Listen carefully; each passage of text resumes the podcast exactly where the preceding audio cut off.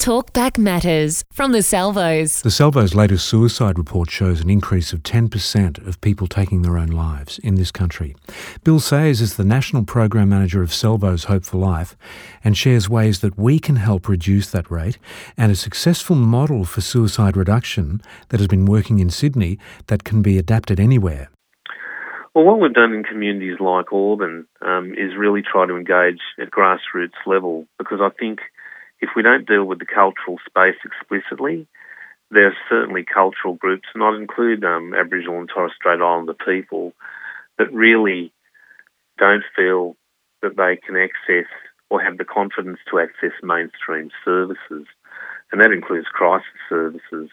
There are barriers around language, there are barriers around cultural stigma, faith, there are barriers in terms of gender role.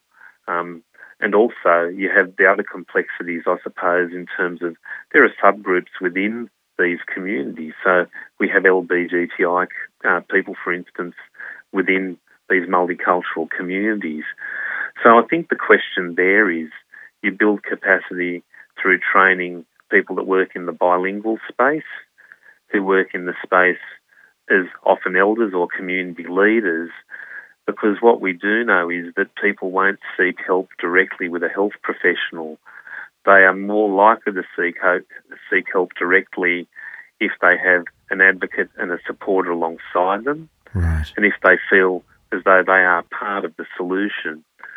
One of the things that's fascinated me about Auburn is that Auburn, as a corps, offers uh, pro bono legal services. It offers lunch four or five days a week across the cultural spectrum. Different volunteers come in with different cultural um, gifts, I suppose, in terms of um, you know what they, they bring in terms of cuisine, what they bring in terms of conversation. Um, Auburn also runs free English language classes. Um, there's also food distribution programs. But the thing is, people can engage the corps with dignity you know, we've been able to engage a fantastic community sponsor in Dooleys, uh, who's the local Catholic club.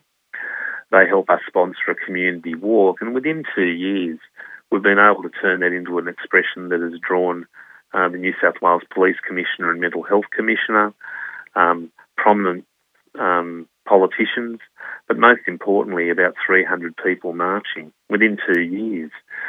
Um, the beauty of that is that people have been able to express the OK message or other related mental health messages in their own community language and actually feel as though they own and are contributing to the space.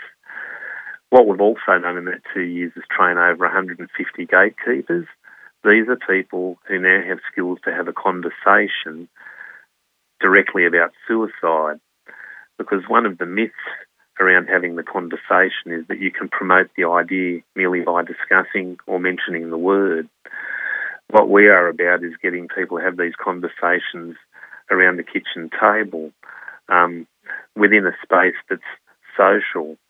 If we recognise that people are struggling on the breadline and they need financial assistance or they need assistance to pay a bill, using that as a gateway to adopt something more holistic and turn people to safety. Because one of our real difficulties, I think, in terms of um, funding models and the way different organisations are funded is that people have a specific KPI, be it homelessness, be it the number of people who've assisted with employment services, financial assistance, etc. So rather than look at the whole person, and maybe the amalgam of that being that people are at high risk, what providers tend to do is just meet the contractual specification. And really, that's not a solution to someone that has complex issues and is thinking of suicide. So, what Auburn, to some degree, allowed us to do, and it's never, never perfect, but what it's allowed to do is really spread our influence through a community. And what we do have is some direct evidence from a senior clinician uh, who's uh, a nursing unit manager, is that she's quite convinced that over the two years she's seen a drop in presentations in terms of people being um, in, in the space of an emer- emergency admission. But at the same time, she's seen an increase in people connecting with mental health services prior to suicidal behaviour manifesting. Yeah, wow. It's also about supporting the bereaved because we know that people who are bereaved by suicide have a factor of risk that's up to nine times greater than the broader population. So, the essence of this is that rather than shun people, stigmatise them, label them, what we need to do is find a way to support and, and be there for people. So, just quickly, if a group somewhere in Australia, in a town or a, a uh, city, wanted to adopt the model that is happening in Auburn, how would they go about that? Who would they speak to? I'm more than happy for people to um, uh, ring myself. Yep. Um, and uh, happy to give you my number. It's um, 0435967265. That's my mobile. Um, or through the Hope for Life website. We've got some really good resources online, and our Together for Hope story is actually available through our resources um, via the net. You know, William Booth ran suicide centres. You know, he was probably the first person in the world to, to really target suicide as an issue. We all need to own this issue, um, you know, and, and basically revisit the, the notion of what it is to have a, a kind, supportive community.